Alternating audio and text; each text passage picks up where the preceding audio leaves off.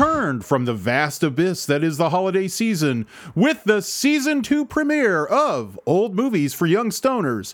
And we've got an amazing show for you. Our special guest, cannabis comic Ngaio Bealum, has chosen two movies for you that I think of as gateway drugs to classic cinema. And both of these selections are very tense and intense. And yes, those words have different meanings. So you will want to heed our weed recommendations to take the edge off of these ones. First, a group of desperate men plot what looks like the perfect racetrack heist until shit goes sideways, as it always does, in The Killing, a startling 1956 film noir from a young Stanley Kubrick. And then we have even more desperate men looking for that elusive last score, only this time they've agreed to drive truckloads of nitro over treacherous Central American terrain where one little bump in the road can send them all sky high in Henri Georges Clouzot's Wages of Fear from France in 1953 and we are white knuckling it all the way to the dispensary on old movies for young stoners. Old movies for young stoners.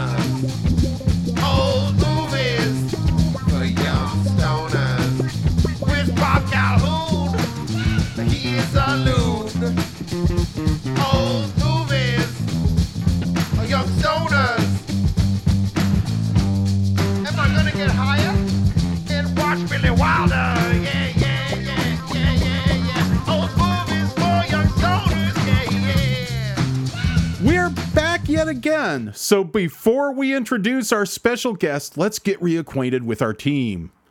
She is an actor and voiceover artist. You can see her in Chip 'n Dale Rescue Rangers, now streaming on Disney Plus. She is Felina Franklin.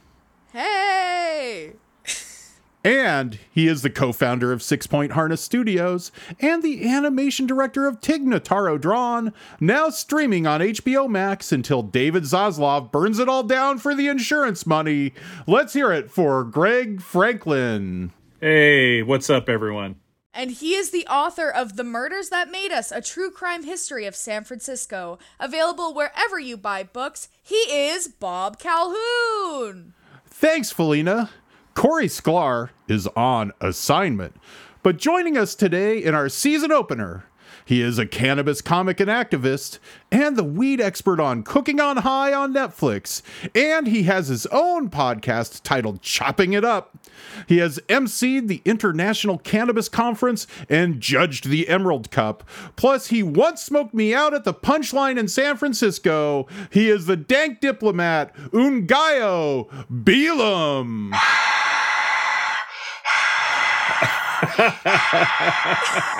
Please, please, remain seated, please. Please. Thank you. Yes. Thank you so much. Hey, man, thanks again for being on the show. Now, there's a lot going on with cannabis right now. Uh, Germany might legalize it. New York going to has. legalize it. Uh, yeah. Oh, they're they've legalized it. They've already decided. They're just uh, figuring out the how, the why, not the how, the when. The win. Okay. when and in what form it's going to take. But they've already decided that that's freaking happening. I can't. I'm so excited. Yeah. So so in New York. No more hanging out at the fucking train station trying to find a guy to sell me some weird weed. You could pay uh, ninety dollars in New York now for a bunch of uh, shake, like rolled into a bad joint with like stems sticking out of it. I'm hearing. Yeah. Yeah, that sounds like New York. Yeah, yeah. So so, what do you see as the trends for weed in 2023? Uh, people are going to smoke more of it. I think. Um, I think the United States are still going to continue their piecemeal approach because the private pr- prison industry is uh, very lucrative for some people, and um, Switzerland's probably four or five years away. Germany is about a year out. I think I'll be at the International Cannabis Business Conference in June in Berlin, and so I will know more after I get back from there. Um, I don't think Spain is going to. Spain's got a really nice system in place right now, so I don't think they're going to do much to change anything about it. And um, hopefully, America will get its shit together, and uh, more and more states will legalize. We'll see. There's, it's a lot of propaganda and racism to overcome. Even on the Good Democratic morning. It's a rainy day, so I'm not Mr. Sunshine and Light on the weather. Question? No, I was gonna say, uh, Ngaio, can we get a little um, little glimpse of that that rig that you got uh, there? Is that like a little dab rig that you've been uh, puffing on? This pipe? Oh, it's just a pipe? No. Yeah. Okay. I was trying to think. I mean, we could use my pipe on my phone. Yeah. I do have a little dab rig. I totally forgot. Oh yeah. as a as a, as like an old school stoner, do you uh, prefer uh, the old ways, or, or what about like some of these like new weird contraptions? The old ways, like just setting a fire, throwing a bunch of weed on top of it. yeah, These very ancient pagan ways of getting high. and you all stand around in a hut and take deep breaths. Yes, that's how I it. Uh, I'm generally uh, pipes and and joints. Um, I do have a couple of bongs. I have one bong that I, I use fairly often these days, but really pipe pipes, pipes and joints are my favorite way to do it. Um, great. these fancy dab rigs and all this stuff. I remember when we didn't have dab rigs. We had to use two knives and a hot stove and a broken wine bottle. Th- That always felt like you were getting on your way to heroin, though. Bro, uh, the first time I saw people doing dabs, I was like, "Are y'all doing drugs in here? I thought this was a weed party." yeah, I'm not gonna lie. Like when dabs first came out, when when concentrates first started to be a thing, no one really had the equipment. There weren't rigs and all this stuff. Yeah. And one of my homies who was becoming a dab head went out and actually bought like a crack pipe. Right, and he's like, "This is this is actually the best way to do it. It's the perfect way to do it." We're like, "Yeah, bro, but the optics, cut that shit out right now. cut that shit out right now. We're not smoking weed crack. I'm not Mister Optics Police or, or Tone Police or whatever, but come on, dog. I'm always partial to a joint. I feel like it's just it's easy, it's nice. You could do it out the window. It's yeah, scalable. It doesn't Yeah. break if you drop it. exactly. Right? oh, that's true. Yeah, yeah, yeah. And boy, do I drop them. So, so are there any uh, new strains out there without like without like stomping on your weed recommendations for the movies? Are there any new strains out there that you're really liking these days? Uh, lately, I've been on, uh, and I'm actually just about out of it, and it's very sad. I'm going to call those guys tomorrow. What's it called? Whitethorn Rose from Huckleberry Hill Farms in Humboldt County, California. It uh, smells like uh, berries and dark chocolate with a hint of citrus. And it's got really, I know, right? It's super fancy. And it's got uh, a really nice flavor and a really nice, mellow, smooth uh, high. It's uh, that's that's what I've been on lately, and I've been smoking this kind of runts variant from my boy Four Thumbs. Uh, that's also good, but I don't think that one's on the regulated market. That's in the traditional. So what's your like earliest memory of getting high and watching weird movies? The '80s, uh, the Pier Street Party Palace. Shout out Doug. Shout out Barry. Shout out Lampy. Uh, shout out Fast Mike. shout out Pete. Shout out Fuzzy. Glenn Havlin. Glenn Hosehead Havlin. Shout out all the homies from college. That's where we used to all hang out and smoke weed and watch VHS tapes. I worked at uh, at a video store. It was actually called the Video Store on uh, on Divisadero between uh, Haight and Page uh, in my teens, and so I had access to all the movies. So we would watch anything and everything we wanted, and I've always been a movie fan. So Yeah, I mean, I used to drive up to Le Video from Redwood City. I mean, that was like if you were into movies and you wanted uh, a movie like Wages of Fear, which we're watching later today, or The Killing, even like your local blockbuster wasn't. Well, you were shit out of luck there. You had to drive all the way, all the way out there to San Francisco to you get come that out to stuff. us for ancient and vintage films and all the gay porn you could want. now is that this? There was a Le Video that I remember that was kind of like on. um It wasn't on Divisadero. Irving, yeah, Yeah. right. It was the one that was like I'm trying to remember. 'cause It's been, you know, There was a, years since I I, think there was there. a Le Video on Haight. I worked at the video room, which is what it was called. It's a whole Okay, tragic got story. it. One day, but Got it was it. the video room on on on Divisadero right next to Bus Stop Pizza, and then um, oh yeah, I knew Mark and them from Le Video, but they were kind of weird. Uh, Yeah, okay, Sorry, okay. I, I misheard you there. I was I heard the Video and not It's the video. you want room. everything to be fancy and French, Bob. No, I'm sorry. Yeah, that's. Felina's cursing me for this, but I keep telling her, "Wages of Fear." It was your choice. you, you- Listen, we can talk about it because I have some things to say. W- w- When you're ready for it, I I have some things to, to say. We'll we'll right. talk. We'll talk. Oh, we're definitely, we're definitely, we're gonna we're, talk. we're gonna talk. Oh yeah, no, no, no, no, no, no, no, no, no, no, no. You got it. Um, do you have any like do you think there's any trends like do you think like flowers going to be more popular? Do you think concentrates will be more like Flour will never not be the most popular way. Um, edibles are are making a huge uh, push. Everybody likes edibles because not everybody likes to smoke weed, um, but they do like to be high. You know, you can you can take an edible and sit through that whole three hour concert in Iowa and be high as hell the whole time, as long as you time it right. Um, and you know, people get upset if you smoke a joint in the casino. So vapes and uh, and, and edibles and, and all that stuff are cool. But I think flowers are the way. The problem that I think the thing that we need to push against or to be mindful of is it seems like authorities and regulators want to push it toward the cigarette model where you like just go to the 7-Eleven buy a pack of cigarettes and that's cool but all that weed is going to taste like commercial pressure and bullshit. Uh, Yeah. so we, we really want to push it more toward like microbreweries or fancy wine bars cigar stores bars social clubs things like that. And i think that's the thing that we need to really be cognizant of and make a push toward. So we'll see. You said uh, on Twitter recently, you tweeted that the menu is the best film of 2022. So what we it was 1a one A, okay, one A and one B is everything, every everything everywhere all at once, right? Yeah. Correct. Well, yeah, okay. yeah, there- you can put them top to one or two, two or one. It's it's hard Mm-hmm. to decide. It's like deciding between Ella Fitzgerald and Nat King Cole. Right. So what weed would you smoke with the menu? Oh, I would smoke a variety. I would smoke a different one uh, for each course. A tasting menu of weed. A tasting menu, most definitely, most definitely. That, would- that would be the way to do it. And everything everywhere? Uh, listen, my go-to movie weed is Blue Dream, and I'm not the only person who says this. I've talked to a bunch of people about it, but it's the it's one of the best ones. At least a good Blue Dream is one of the best ones because you're not too up, you're not too sleepy. You can just really sit there and enjoy it and still talk about it and get into it. So Blue Dream is like that's just the go-to. If you don't know what to smoke with a movie, smoke Blue Dream. Give or take a few thousand. I figured the loot on this deal at two million. You like money. You got a great big dollar sign there where most women have a heart. So play it smart. Stay in character and you'll have money. Plenty of it. George will have it. He'll blow it all on you. Johnny, I'm no good for anybody else. I'm not pretty and I'm not very smart, so please don't leave me alone anymore.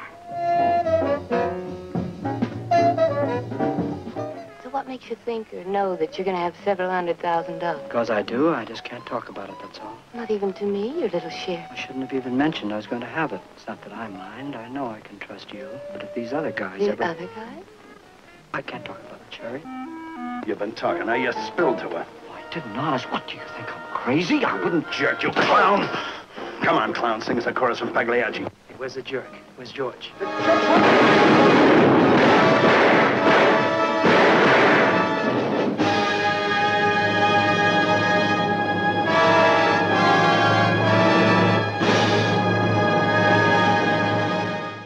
In 1956, news photographer turned indie filmmaker Stanley Kubrick got his first chance to play in a Hollywood sandbox, and he foreshadowed his future promise with a film noir like no other. Sure, the plot of Over the Hill ex cons coming together for one last big score had been done before, and maybe even a little better in Rififi or The Asphalt Jungle, but Kubrick makes his heist flick a gateway drug to classic cinema with overlapping timelines, a camera that appears to move through walls and even furniture, and explosive violence that is still shocking today. Helping Kubrick out is a film noir who's who, with Sterling Hayden plotting the racetrack heist, Timothy Carey, aka God Hilliard, as a deranged hitman, Elisha Cook Jr. at his sniveling best, and Marie Windsor vamping it up as she plots to take all the money. All this, plus a stick up man in a creepy clown mask and a hairy pro wrestler airplane spinning cops. What more could you ask for? With a screenplay by hard boiled legend Jim Thompson from 1956, this is The Killing. Dun dun dun. Un- Ngaio, uh, this is your movie. Uh, what makes The Killing a good movie to get high to? the mood, the vibe. I had never seen it before. Before, um, um, I'm a big fan of heist films, and I was asking all my homies what heist films should I watch, and and more than one of them said The Killing, and I was like, "Brr," and they're like, "Bro," and so uh, I finally, you guys asked me to be on the show, and I was like, "All right, let's do The Killing." I never got a chance to see it. The lighting, the camera work, the acting, the beauty of it, and you know, I'm a fan of the, like the 50s, the 50s kind of style uh, movies where people look like actual people. You know what I mean? Right? Mhm. Uh, it's not like the 80s where if they want an ugly girl, they put glasses on Daryl Hannah. Like people people look like actual people. You believe that these cats were all kind of desperate. These cats all really this was probably their last chance. And I loved all the accents and some of the weird um, like character choices for voicing and things like that. It was just good. It was a good lesson in acting and filmmaking and camera thinging and how fucked up the Hays Code was. I can't. I, I won't give away the ending. I'll just say the Hays Code is fucked up. Well, Lena, uh, was this was your first time seeing it, correct? Absolutely. Yeah. So, so thoughts on The Killing? I loved it. I had so much fun. I uh I was very shocked when I saw God Hilliard show up again on the screen. Um That guy gets work. You should see his pool. sorry? I said you should see the pool at his house, man. He, he stays busy.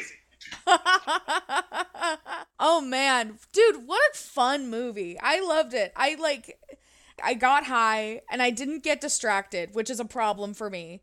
Um whenever I'm high, I'm like what else is going on? Um but I was fully engrossed in the movie and I was having just such a good time. I I loved the journey and uh that damn dog is all I'll say. That's all I'll say is that damn dog. I love it.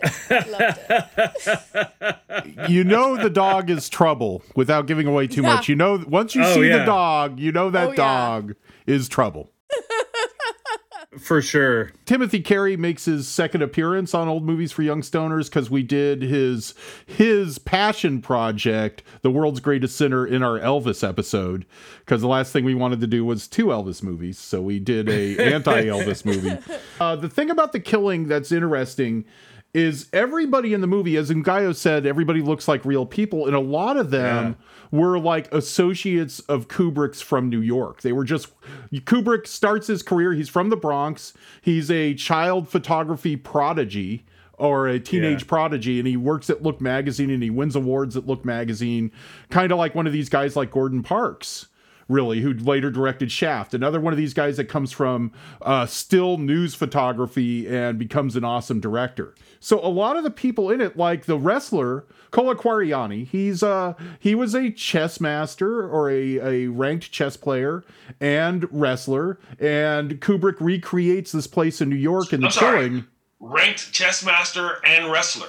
Yes. That's pretty well rounded. I'm not gonna Yeah, lie. pretty well, very uh, you know intelligent guy. Uh, when you can understand him as an English speaking person, but that adds to his Yeah. charm that Yeah. he's very very hard to understand. It There's, adds the to thing, the there's a new thing called, uh, well, not new, it's been out for a couple years now, but chess boxing. Like Lennox Lewis has been promoting that, where you play you play like two, three minutes of chess, then you box for a round, and then you play two or three minutes of chess, and you box for a round, and you Oh. play two, three minutes of chess, and then they judge, you know, who won the fight, who won the chess match, blah, blah, blah, blah, blah. Yeah, yeah. Some of it's kind of brutal because some of those chess guys really can't fight. imagine sitting at a table just moving these little wooden or or Yeah. you know plastic pieces around and not really getting you in shape for hand to hand combat. Sure, but that's the point. You have to find time to balance the whole thing, right? So it's mind and body. I mean, really, they should do something to incorporate mind, body, and spirit. They should have like a pray off. I can't. You can't really do that, right? but you know, like a Zen competition or whatever. So then you can competitive competitive praying i think would be is that's that where's dana get dana white on the phone or, or don't, or don't get Dana White on the phone. How about that? How about we find somebody else to do it? That's a scam waiting to happen. I, I'm I'll I'm there. I'm there for Yeah. competitive praying. I'll wear my linen suit. They can show it later at night on the Golf Channel for people who really can't sleep. You know, like it'll be like early UFC where there'll be like Yeah. he's a Buddhist monk up against a Catholic priest. oh no. right? The Buddhist monk employing a bend but don't break system of defense. Yes. Back to the cast of the killing, like the Joe Piano guy is some some character Kubrick knew from New York. Uh, Joe Turkel is kind of part of a um, a stock company for Kubrick because he turns up as the bartender in The Shining. He's in the killing. Um, Ah. You know, but even the guys like, you know, Elisha Cook Jr. is just one of those guys, you know, from Maltese Falcon on, just So great. You know, uh, and Sterling Hayden, I mean, he's just this wharf rat guy that he was like blonde and tall and good looking, and somebody saw a picture of him in the paper in Boston, and oh, you should go to Hollywood, and he starts getting roles in westerns and and war movies and things, and he's this hard guy in a lot of ways. He just wanted to make enough money to buy a boat. And that was his whole motivation for acting. And he'd been through the ringer with the House Un American Activities Committee, angry at Ronald Reagan all the time and, and everything. So he he's an actor. He's a Hollywood guy, but not really. So he fits right in there with this cast. This cast He's is the a Danny Trejo of 1956. yeah. Norwegian, Swedish Danny Trejo. Yeah. That's right. Danny Trejo Back when back when Swedes were ethnic in this country.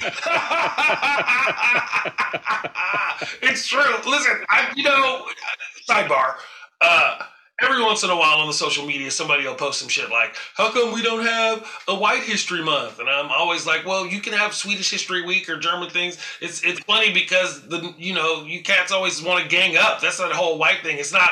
You're not really proud of your German heritage or your Swiss heritage or your French heritage. You're like, oh yeah, all the, all the paler people, we're just gonna gang up against everybody else. And so Yes.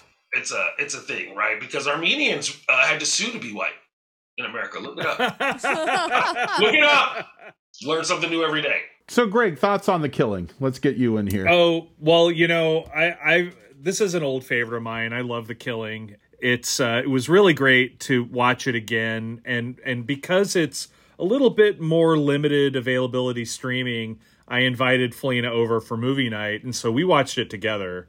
And so I do have an opportunity to kind of rewatch an old favorite, but also kind of watch Felina watch the movie for the first time. And I mean, it was it was just great in a movie full of like disturbing things.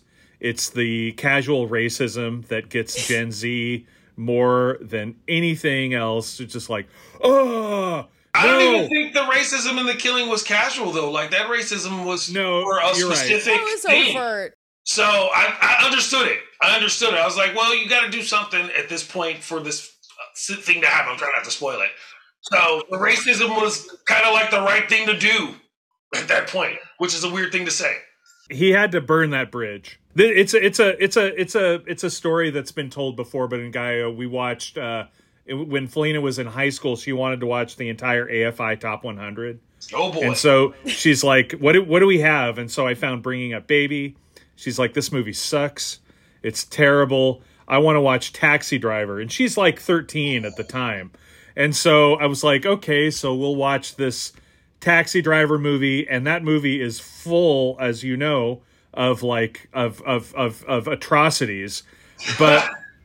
It was the it was the racism that got her. You know, that was like the jaw drop moment, and it gives me hope for this the next generation. You know, like that. That's the thing. Any any time uh, that happens, Felina. But but I'll ha- I'll have to say the jaw her jaw dropped the most at that wonderful shot at the end. Uh, hey, Greg. Greg, stop it. Spoilers. Stop. Is the exploding Okay. These are two movies where I really have to stop Greg from going into detail about who lives and who dies. This is a movie where you can almost say the whole movie builds up to that one shot. And the shot is a long shot. And her jaw stayed open the entire time that it takes. It's like Kubrick is just just a Fly genius. Yeah. I gotta say, you know, um, I was expecting a couple twists, but there was a couple twists where I was like, oh, oh, ooh, right? And you know, it's an older movie, so you you watch a lot of movies, you've seen almost all the twists. You're like, oh yeah, this is what's gonna happen, or this is gonna happen. And I was like, oh, oh, oh my god, ooh, wow, Yeah.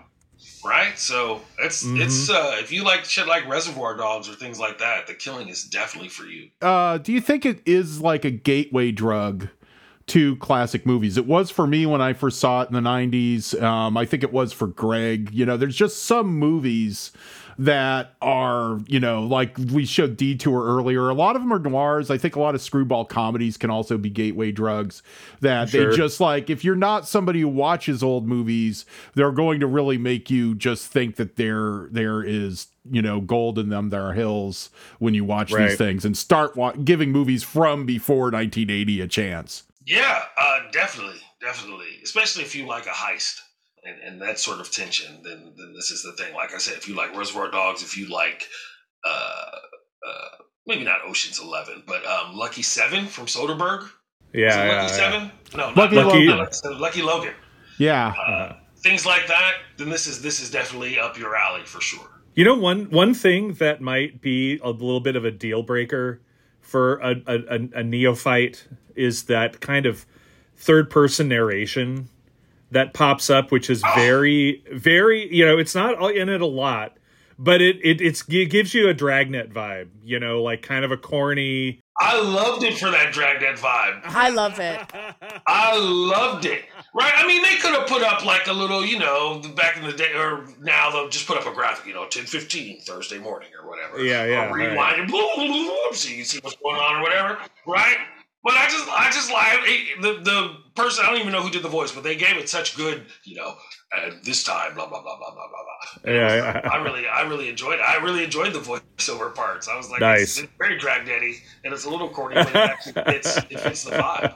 It fits I vibe. agree. I I loved the the. I feel like the narration was like my favorite part. I love. well, Meanwhile, Aquaman and Superman.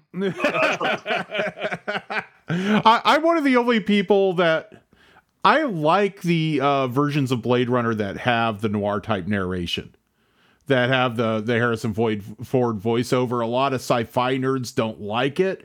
I think because there's a certain kind of sci-fi nerd that doesn't like to be reminded of other genres. They just want to stay in their sci-fi fantasy superhero world. But well, I that's think, a but that's first person narration. That's first person narration, and it's a character telling you their their their take on where they're at in the story. The third person narration is very different. It's very different. It's very much like you see the artifice of of what you're watching. You know, it's almost like a uh, the director telling you, you know, like I'm not going to bother with backstory. Just here's this guy, and he's like this, and this is what's going on. I think in the killing, yeah, it's obviously added on to explain the movie to 50s Yeah. people that wouldn't get all the overlapping timelines and shit that Kubrick is doing. Like that's Right. that comes from United Artists and that's like we need a way to make it's the the executives weren't getting it. You know, they Right. weren't understanding it. The distributors weren't understanding it. But I think Right. in this movie, it subverts that dragnet paradigm because you have this very subversive film with the very uh, Jack Webb, very, very, you know, pro police kind of voiceover that you have in all these other films of the time. Like, the FBI was on the case, you know, but it's Yeah, like, no. No, the FBI wasn't on. All the cops are corrupt.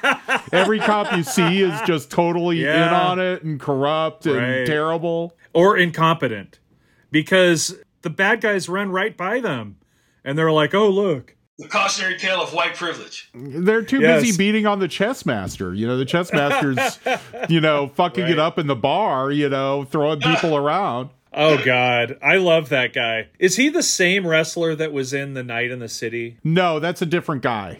They're they're all guys I've talked to Gene LeBell about back in the day, you know. So he was sitting at Gene's house. What about Stanislav? It's Stanislav something or other, uh, another Uh-huh. Stanislav's guy.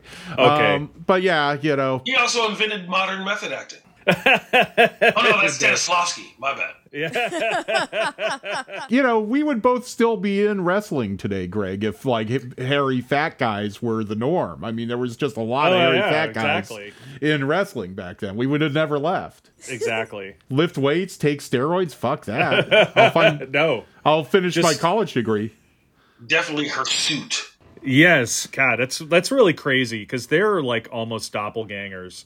It's almost like the guy from Night in the City, Stanislav, and this guy from The Killing made love and birthed George the Animal Steele. Yeah, You know. Tor Johnson. Uh, not as hairy though. I hear Tor wasn't hairy, but Tor He shaved. he should plan nine. Yeah, he waxed. you got to see that that beautiful physique. You don't need hair in the way of it. Okay, and and I do want to go back to the uh the the scene with the racism that shocked uh Felina because I should mention James Edwards who was a an African American actor kind of competing with uh Sidney Poitier for some of the roles to, uh for African Americans back then. And he really like takes over even with Timothy Carey there he holds his own with Timothy Carey. Like for that 2 minutes he's on screen he really draws you in and just just an amazing performance for the 2 minutes he's allowed he wouldn't unlike Sterling Hayden he wouldn't testify before HUAC or the FBI so that led him to just having these 2 minute roles Wow. uh, because Good. Tru- Truman desegregated the army, though. That gave him a lot of roles. He's in a lot of Korean War movies and World War II movies. He's in Sam Fuller's The Steel Helmet. He's in Pork Chop Hill. And I mean, he had a TV career. He died very early. He died in his 40s, in the early 70s, which is which is sad. But uh, amazing actor, and probably was in the running to get some of those parts that Sidney later got. Also, like Confidential magazine and the scandal sheets, he he he dated white ladies. He dated white women. There was a rumor he was having an affair with Lana Turner, which you go both of Who them. wouldn't? Who wouldn't? And and you know he's a good looking man too. Who wouldn't have an affair Oh. with him? Dog, if Lana Turner tried to give it to you, you would take it. Oh God, yes. Even like fifty year old Lana Turner. 70 year Oh, old yeah. Lana Turner. Make it to her 70s? I don't know. Yeah. Lana Turner now. Let's just get a shovel. Yeah, Wow. yes. Your daughter's here. I know. I'm sorry. But look, I could see she was on her phone, so Yeah. you know.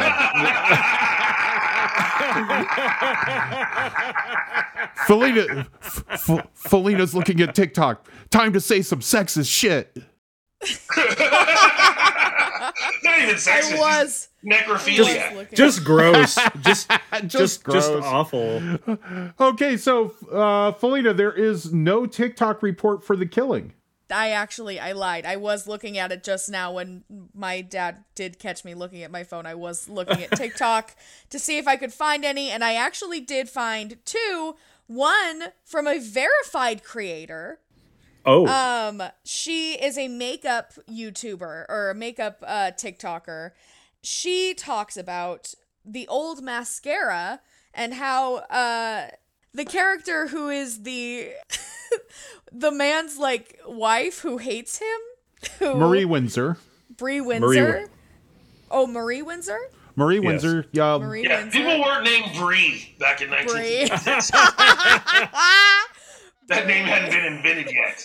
Like the cheese? if, if Barbara Stanwyck was the queen of A noirs, Marie Windsor was the queen of B noirs. So she she's amazing. Yeah, she was so good. I loved her. She actually like kind of shows how to use the mascara and how you like lick the mascara and then you like wipe it on this like charcoal and then use it. Very Ah. interesting. Yeah, and then she credits she says the film is called The Killing. Because those those eyelashes kill it. Yeah, the cuz the eyelashes are killer. Slay Queen. Proving women used to spit into their mascara. I'm trying to see if I can find any good comments. Why didn't they just use water? Yeah, the way she just casually spits mid sentence. Women after after my own heart. Okay, she's Bottled cool. water hadn't been invented yet. you saw that apartment they're living in. The water out of the tap is going to be way dirtier than her spit. Oh, no, yeah. really.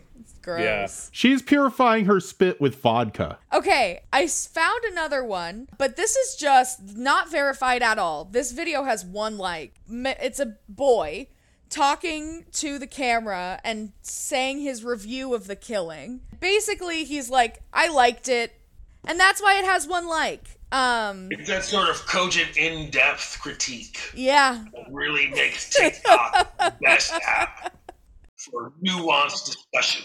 but he did. He said that the narration was a tad overused. That's why he's only got one like. That's why he's only got one like because he's wrong. He's He's wrong. wrong. He's wrong and bad. Yeah. And he should feel bad. I'm kidding, dude. I'm totally kidding. I know you already you only got one like. You probably feel horrible, and now I'm piling on. That's my apology. I, you should really try to uplift people and be more positive. I don't know what happened. I've only had a little bit of coffee and some oatmeal today. I probably need It's more. a rainy day. It's a rainy It is. day. It's a rainy, gloomy day. I'm nervous about the Niners game. There's a lot going on. Okay, uh, weed recommendations. Let's uh, start with you Ngaio. I feel like you want something kind of, uh, if you can find Acapulco Gold, maybe something kind of old school to take you back, but to put you in a nice vibe. An OG Kush would be good with it. I also think. I'm trying to think of, of what's always available in the stores, like because I don't want to, you know, give somebody some esoteric. I feel like a mix of ancient Thai landrace crossed with a Nigerian living fuel would be the best. Actually, it wouldn't though. That's crazy sativa. You wouldn't even be able to watch. You'd be putting your shit in piles and trying to clean your house and avoiding a panic attack and looking for the CBD. So hybrids, hybrids are always nice. And this film isn't too long, right? So you could even probably get a Yeah. coffee and an indica and power through. So I, I would say smoke whatever um, your nicest, chillest weed is, but not the shit that makes you sleepy. Uh, Felina. Um, well, I can tell you that I did smoke. I smoked cheetah pit. Oh wait, no, I didn't smoke that. Sorry, that was the other Don't movie. smoke cat piss and watch a movie. Really? That shit gets me going. Really? Oh, okay. Oh, maybe that's why. Okay, we'll talk about that later. That because I spoke that with Wages of Fear. Um, Oh Dad, my what god! You watched it? You spoke to Steve and watched Wages of Fear? Yeah. Oh, yeah. Yeah.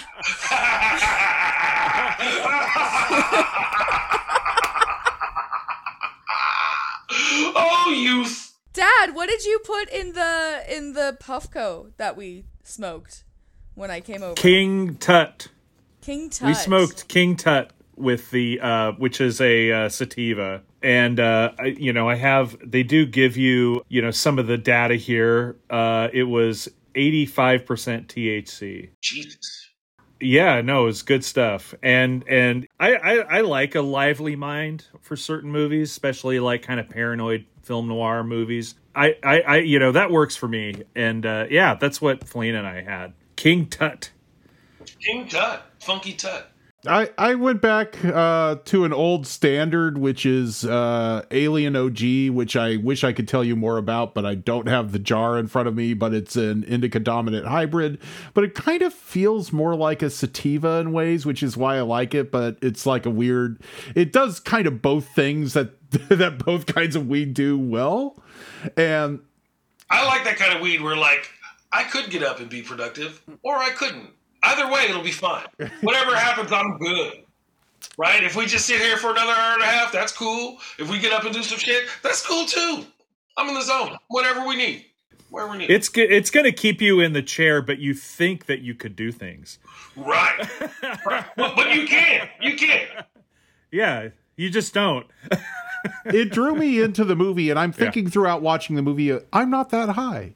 I'm not really that high, but I'm like really focused on the movie, and then I Uh-huh. turn it to the weather report afterwards because there's been a lot of rain and flooding, and so I'm watching the KTVU mornings on two at five in the morning weather report, and they have these arrows to show the wind, and I am tripping hard on these goddamn arrows on this on the screen behind the weatherman, and I'm like zeroing in on them, and I'm like, holy shit, I was really high through this whole movie. I was high the whole time.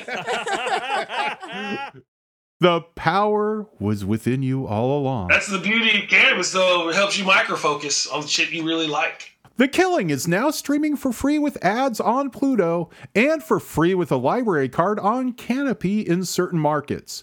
If you're like me and you can't find it on Kanopy with your San Francisco library account and you can't deal with the paint ads on Pluto, Kino Lorber has put out a 4K ultra high def disc that I'm hearing great things about. And Criterion's Blu ray release from 2011 is still available, and that version also includes Kubrick's previous film, Killer's Kiss, a zero budget crime movie with way too many fucked up mannequins in it that we hope to feature on this podcast soon. So, The Killing, uh. smoke it if you've got it. It's great. Stop! Stop! Cachez-vous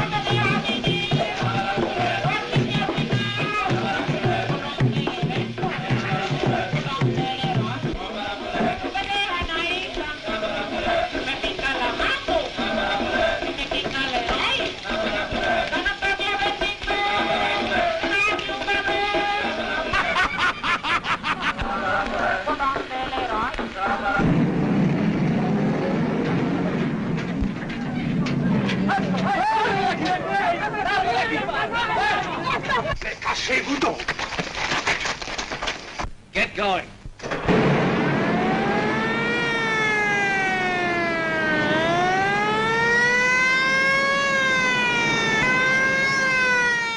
You're probably on your way to becoming an old movie weirdo if you go reaching for our next film, but it can be a gateway drug to French cinema. Three years before Kubrick gave us The Killing, director Henri Georges Clouzot profiled another band of down and out dudes risking their necks for one big payday in this masterpiece that brought him international acclaim.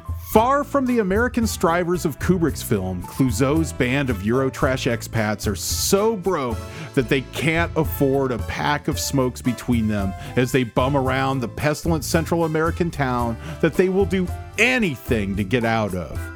So when the oppressive American Southern Oil Company offers them 2000 bucks a piece to drive truckloads of nitroglycerin across a desolate landscape, they all jump at the chance. Once the rickety trucks get rolling, each bump or turn in the road becomes a menace, and Clouzot layers on so much suspense that Alfred Hitchcock considered him a rival. Originally cut down by as much as 50 minutes during its original American release to dampen its scalding criticism of American petrocapitalism, this is The Wages of Fear. Um, I take it from talking about this movie with everybody that. Sorry. Um, you know, talking about this movie with everybody, I think Ngaio and I are the only ones who've seen it before. So, uh, Felina, uh, I'm bracing for this. Uh, how wait, did wait, feel? wait. Let me just say, let me just say, in my defense, before it starts, I had only seen maybe the last hour. So what happened? I used to live in a warehouse in downtown LA, and I came home super late at night one time, and my roommates were watching it, and they were already in the middle of it. So I sat down and I saw like the last hour or so when I was like, oh my God, this is great. So you asked me to do the podcast, and I'm like, well, let's do Wages of Fear. Okay, so I sit down to watch it for real this time, and wow, the racism and the sexism are a lot. It's a lot. So you can skip the first hour if you really need to, because it might be heavy for some people. But that last hour is fucking fantastic. It's fantastic, and the movie's two and a half hours long, which I also didn't realize when I recommended it. And and and uh, and you know, the first hour of that two and a half hours is racism and sexism. So my bad on that, young generation. but it's also a historical document, so you can know how shit was back in the day. And in some ways, it could be well. You can, I'm not kink shaming, but some of it could be an interesting thing. I'm, and I'm sorry to interrupt, but I had to get that off my chest right away. Yeah, yeah, we're all we're all talking over Felina now. I'm sorry about this, but if you can watch, Misogyny once again. Misogyny. It's just. okay, if you can watch three hours of Na'vi with subtitles to learn that American oil companies are bad, you could watch the fucking Wages of Fear. That's all I'm gonna say. it's a half hour shorter because there. Here, here, here, here.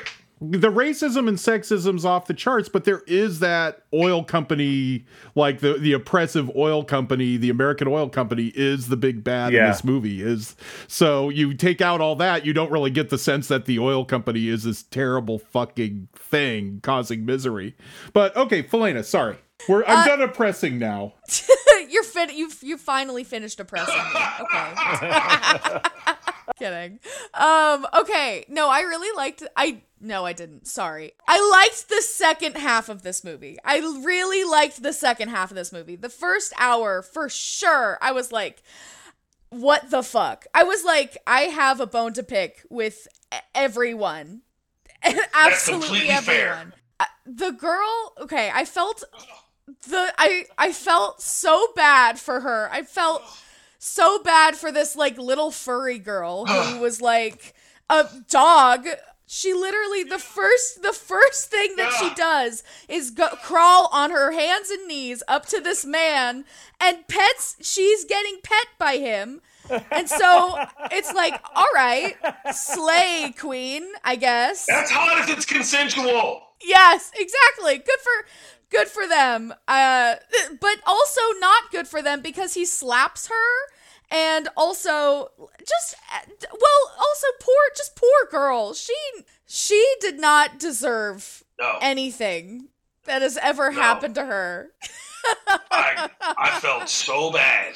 I'd never seen the first half before, so I had no idea. I thought, you know, they're just gonna get in the trucks and dr- drive the nitroglycerin. I was gonna be like Green Room, like just fucking get into it, boom, boom, boom, create the tension. And that's that's Vera Clouzot. That is uh Henri Georges Clouzot's wife, the director's wife. That How long he did they is stay married? She's she's uh, she's with him through the next movie, which is uh, Les Diaboliques. Diabolique, uh, which was Yeah. his kind of really Hitchcockian masterpiece, or or Hitchcock's Vertigo, I love his that. Clouzotian, Yeah. Clouzotian masterpiece. Uh, but yeah, that was his hit. That's really the one. The, that one-two punch of Wages and and Diabolique uh, makes uh, made Hitchcock kind of worry about what was going on in France. But uh, but yeah, just so you know, Felina, that is Yeah. that would be like Greg making your mom crawl around on all fours on film and get slapped by Oh French singing stars and everything else. Yeah. I don't want to think about that. Yeah, don't film it. I mean, unless you, you know, for your mini vids or your OnlyFans or whatever, then that's different. Oh yeah. Oh my god. No, please don't have an OnlyFans. Please. Mine is all Mexican desserts. It's an OnlyFans.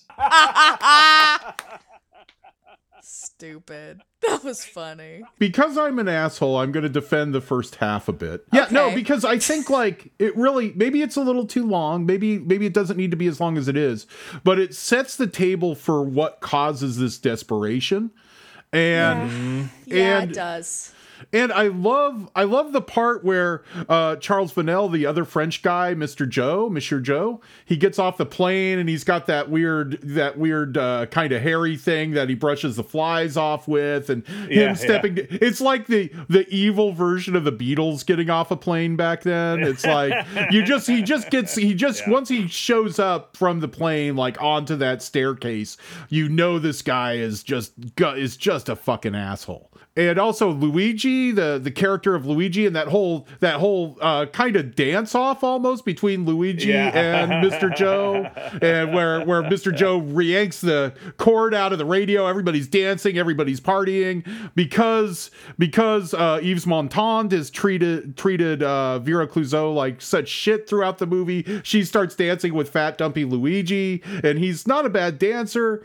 That part is just amazing. And then they start, you know, they start singing the music, and they continue on, and then guns are pulled, and people get slapped, and like that Yeah. stuff is just amazing. And I, I, you know, it, it becomes a good suspense film the last 90 minutes of it it's if you can you can and that's what the united states did is we cut it out but they also like i said cut out all the anti-oil company anti-petrocapitalism stuff that's in it and some of the gay stuff like the one character that hangs himself the kind of effeminate eff- effeminate uh, european boy who hangs himself um, in the movie. He uh you know, there is some some subtle homosexuality even between Yves Montand and uh, Charles Vanel, Mr. Joe, and the main character. That like once once the French guy shows up, Yves Montand can't wait to dump poor Vera. You know, who grovels at him. Right. You know, he's just him and this dumpy, weird, satanic French guy are just buds after that. I I think the psychosexual and political and social, um, you know, aspects of the film are all laid out in that that if you look hour. at it as like a capsule of the time, you know what I mean? Like capturing the vibe of what was actually going on in situations like that, it's fairly accurate, I would say. The desperation, the dust, the sweat. and all the four corners of the world of the col- col- still largely colonized countries they have all this euro trash in it because the war happened and europe is europe is shit and unless you were moving to the united states or canada you were ending up in south america or asia or africa and you were there was just all this euro trash Or if you were German, Argentina. yeah. Well, there is a German character in this, the Peter Van Eyck character. He yeah, and he mentions he's he also kind of like he's not into women, so he's probably gay. Like there's that goes on because Luigi's Right. like, why why don't you like the girls? You know, when they're driving on these the long trip, the road trip part of the movie that doesn't really, um, you know, you know that that guy's seen some shit and he's done some shit where Yeah. So things happened. He's got, he's got a backstory. Absolutely. yeah, we don't need to know it. We don't want and to I know it. enjoyed that uh, all the different languages being spoken in the film. There's Spanish, there's French, there's German, there's this, there's that, there's English. Like it, it gave a, a the vibe of you know uh, people coming together in this like Tatooine or whatever. You know what I mean? Right? The cantina. It was definitely you. Well, you can see where George Lucas got that kind of vibe. All those, all those Star Wars movies are like B school or not B school, but um, you know what I'm saying, like serial films, right? Yeah. Yeah, there's definitely a lot of like westerns in the cantina, and uh, there's a cantina in Wages of Fear. That's where they hang out, and they are aliens in the truest sense, in the traditional sense. All those Euro trash, they are Uh-huh. aliens. Uh, Greg, was this your first time seeing it? my first time seeing it um leaving apart the you know the uh the problematic first half of the film i thought the second half of the film i loved every obstacle i was gripping my chair. I loved the fucking scene at the oil. Oh my god. What a fucking scene that was. Like i've never The seen bridge? anything like that that oil scene. I've never seen anything like that since. It's just an incredibly original like the guy's got to dive under the oil to tie the axe the, the rope to the axle and it's just like i don't know man. Like it's just such a a, a great depiction of of bravery It's real. you know and of desperation. It feels so real. And runs over his leg and all that shit. I fucking loved it. I loved the characters. The whole first half like un- unpleasant too slow but all the characters were all so real. Talk about real. Like they were fucking really real. Even just the extras uh, it was just such a, a an amazing um, cross section of humanity that has been collected for this film. And i loved all the characters really um, even the disgusting ones and and the least disgusting of all luigi. Now i have a question for the group. Luigi is adorable. And then the the main character played by Yves Montand is named Mario. is this where and Luigi Luigi looks like Mario. looks like Mario? Yeah. Luigi Right? looks like a Ma- like Mario. Is yeah. is this a tribute to the Wages of Fear, the entire Donkey Kong Right? universe? Instead of a truck full of TNT, you just have to save the princess and eat You the know- mushrooms. Donkey Kong, he throws barrels of oil down at the at, at Mario. you know, there's shit. there's there's there's pipes that he goes through and shit. It's like You ah. might have a thing. You might have a thing here. Bowser is America. And Bowser was in Sha Na Na, which is a very American band. It all comes together. It's very full circle. I don't know. It's just a question. It's for a scholar, you know, to scholar? decide. Yes, a scholar of the Mario verse and uh, French cinema to figure out if this was somehow related. or a tribute, but uh, just a question, you know. But of course, I love the film, and uh, and you know, if if anything, the first half is tough because this is a stoner movie podcast, and being stoned is a little tricky with the first half of the movie because there's so much eye candy like whoa look at that person. Whoa what's going on? And then you've got to read at the same time what's going on? I, I i did feel like i was missing something you know or like i was worried that i was missing something. I don't think i ultimately was. I think i got the you know the whole thing. And thank god for that gross pig american o'brien guy for saying the plot of the film in english.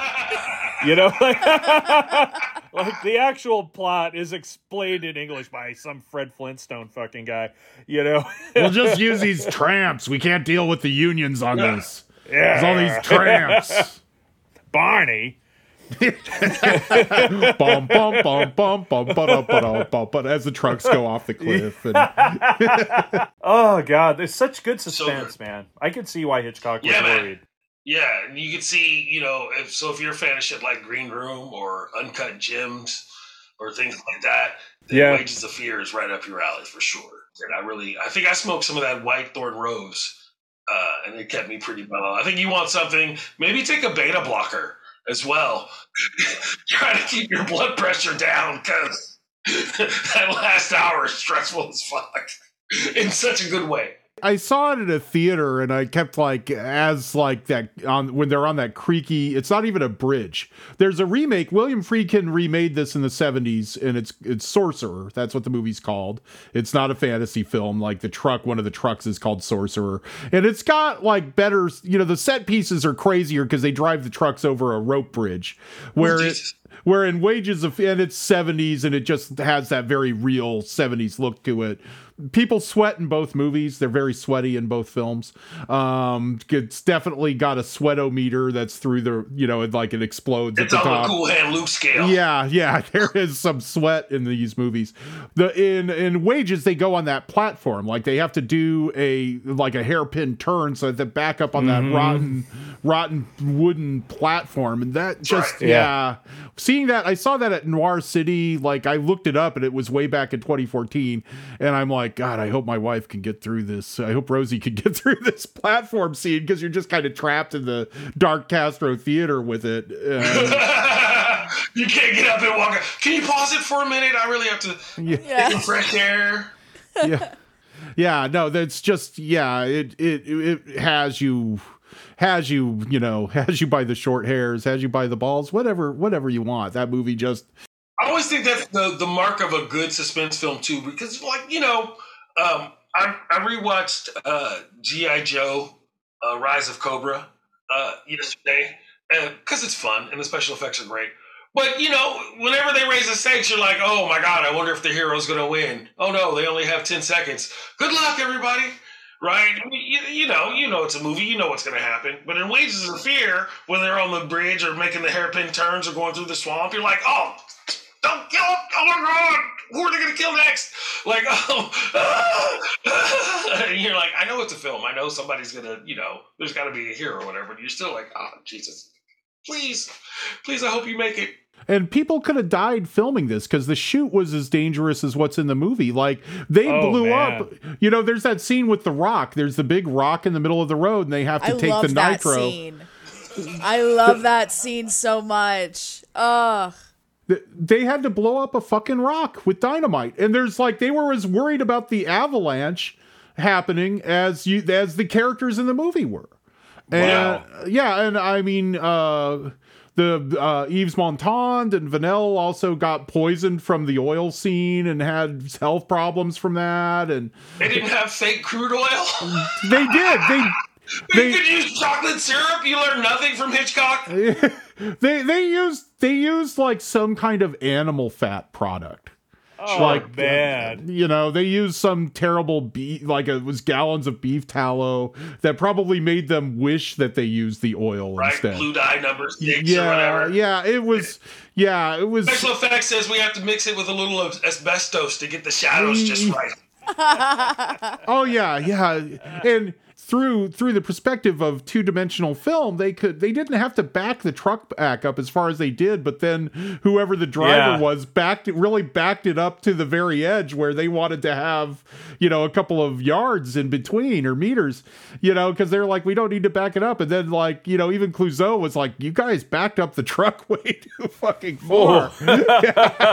so that truck could have gone over because that that platform was like as fucked up as it was supposed to be in the film. So this is a very very real film. Everybody made it back alive. Clouzot is an asshole, by the way. Most people say he was a terrible, terrible asshole to people, as you can tell by what he does to his wife in the first half of the film. So apparently, this is between Kubrick and Clouzot. It's just asshole director. Yeah, this could have been the asshole director, the Too Many Takes uh, podcast. Oh, right. Welcome to Dickhead Director Week. Here. It's time once again for the TikTok Report with Felina Franklin.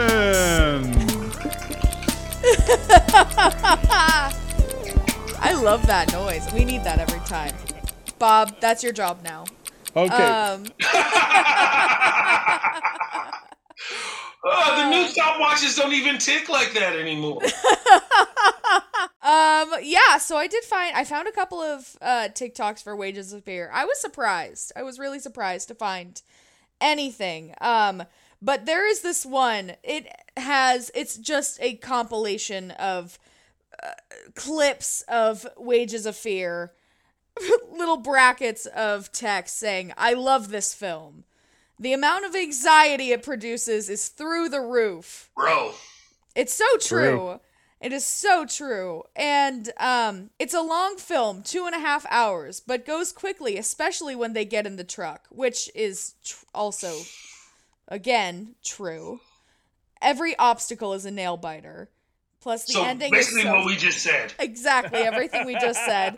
Plus, the except for it's uh like sixty seconds. Plus, the ending is so. What's the joy in that? Yeah. Plus, the ending is so freaking crazy. The ending is crazy. The ending is so wild. Well, not to get into the ending, but Don't it is get abs- into it. It's absurd. Like it, it, the ending is kind of absurd when it comes to the what happens. I mean, I'm sorry. And yet it makes so much sense. I also, sorry, I do have one last thing to say. The trucks are so flimsy.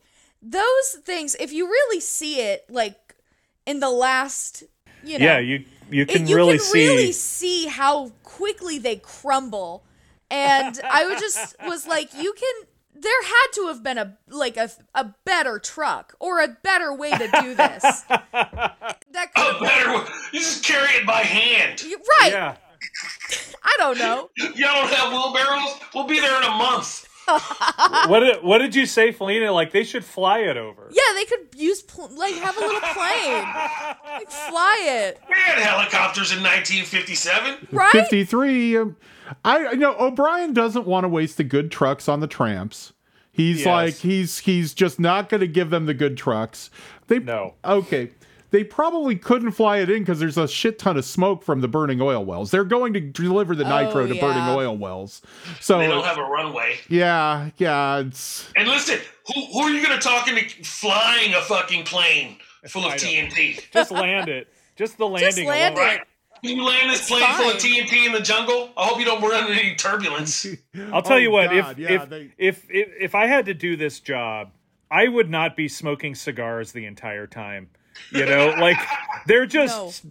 smoking cigarettes, throwing the matches out the window. Yeah, it's like, uh, guys, Let's have some situational awareness here. you you can't get French people to stop smoking though. no. That's true. Yeah, yeah. Any anything else on the TikToks? There, there is this other video that says exactly the same thing, pretty much. Mm-hmm. Oh, oh, oh, oh. Okay, the French Hitchcock. I found another one. Edge of Your Seat Entertainment. It's an incredible character study, character study in the first hour, and a lesson in suspense in the second hour. Where are the extra thirty minutes? There is an extra 30 minutes that is unaccounted for. There's three hours of this? No, it's an extra 30 minutes. Uh, yeah. It's two hours saying- and 30 minutes long. It's a first hour is an amazing character study. Second hour, And yeah, that other 30 minutes is all Yeah. racism and sexism. yeah. Yeah. Even the kids, even the children are shitty because they tie all those roaches together at the beginning. Right. Ah, I know. And walking around naked, there's like little little Yeah. child peen in the first 30 seconds of the movie. It's crazy. Peckinpah does that with the scorpion on an anthill with kids setting all the the bugs on fire in the beginning of the Wild Yes. Bunch. So, you know, it's uh that's his homage. Let's let's torture insects homage. Uh, PETA was not formed yet at the making of this film. They even like spray a vulture with like water when it when the truck drives by in the first few minutes. Oh, yeah. Remember that? Yeah, that's right. Dude, Fucking vulture. You know, we still face a lot of the same issues, but we have come a long way. Yes, that's true. That's true. you you know, make France great again. You know, I guess. All right, now we just picked up the Marie Le Pen endorsement. Well done. Well done, Bob. Well done, Bob. Okay, uh, weed recommendations. Ngaio, uh, you mentioned it earlier, but what weed do you smoke to get you through two and a half hours um, of suspense and racism in Wages of Fear? This is definitely a coffee and indica sort of one because you Oh. a little mellow, but so you know, have pick a nice dark roast, I think, or maybe a medium roast, and then uh, perhaps the hint of caramel and chocolate and uh, hazelnut cream or light, and then uh, now you know my order, and then,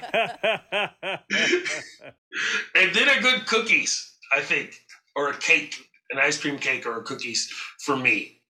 Uh, something maybe skunky, uh, something that uh, smells a little weird, like an oil field, maybe. Uh, but maybe a, a good diesel, a good diesel cross, so you can get that flavor of oil, you get that gassiness. while you watch this. Amazing. Oh, that's a great that's a great No, idea. It's a sour no, diesel. A sour diesel would be super clutch right now, actually. Yeah, that's fantastic. I'm a big fan of the uh, coffee and weed uh, combo. Smart man speedball. Uh, well, yeah, and and you know, I usually drink the Major Dickinson's blend. Oh, Uh, San Francisco style. There you go. That was my mom's favorite. May she rest in peace. I just, you know, after watching The Wages of Fear, I'm worried that Major Dickinson is some like atrocity laden colonialist. You know, like I don't want. Are you new to coffee, Bob? yeah, no, it's it's it's true. They they all are. But what I smoked was No um, ethical consumption under capitalism. man. That's very true. That's very true. Midnight Sunset, and it's an indica dominant hybrid, and Mm. that's what I smoked, and I think it's a good all arounder. You know, it. Uh, I had a great experience with it. There might have been some weeds that are superior, but uh, but I had a good time. I, I think that's a good choice. And Felina, what what got you through to the uh, tension filled last half of Wages of Fear? What the first half, I did smoke cheetah piss. I smoked I smoked cheetah piss. I smoked a joint of cheetah piss and it just did not I was not having it. This was not the movie for me. I was not having a good time and then the second half started and I was like I'm not high anymore. So, I was puffing on the Puffco. I just got this. It's pink cookies. Mm. I just got this pink cookies and There you go. it was awesome. The second half was fucking. If I had smoked this the whole time, I think I might have had a better experience. Weed to the rescue. We yeah, weed to the rescue. It really it really fixed everything. Um just being the second half and also just having it be pink cookies. I think it was just perfect. Anyway, don't smoke a sativa with this.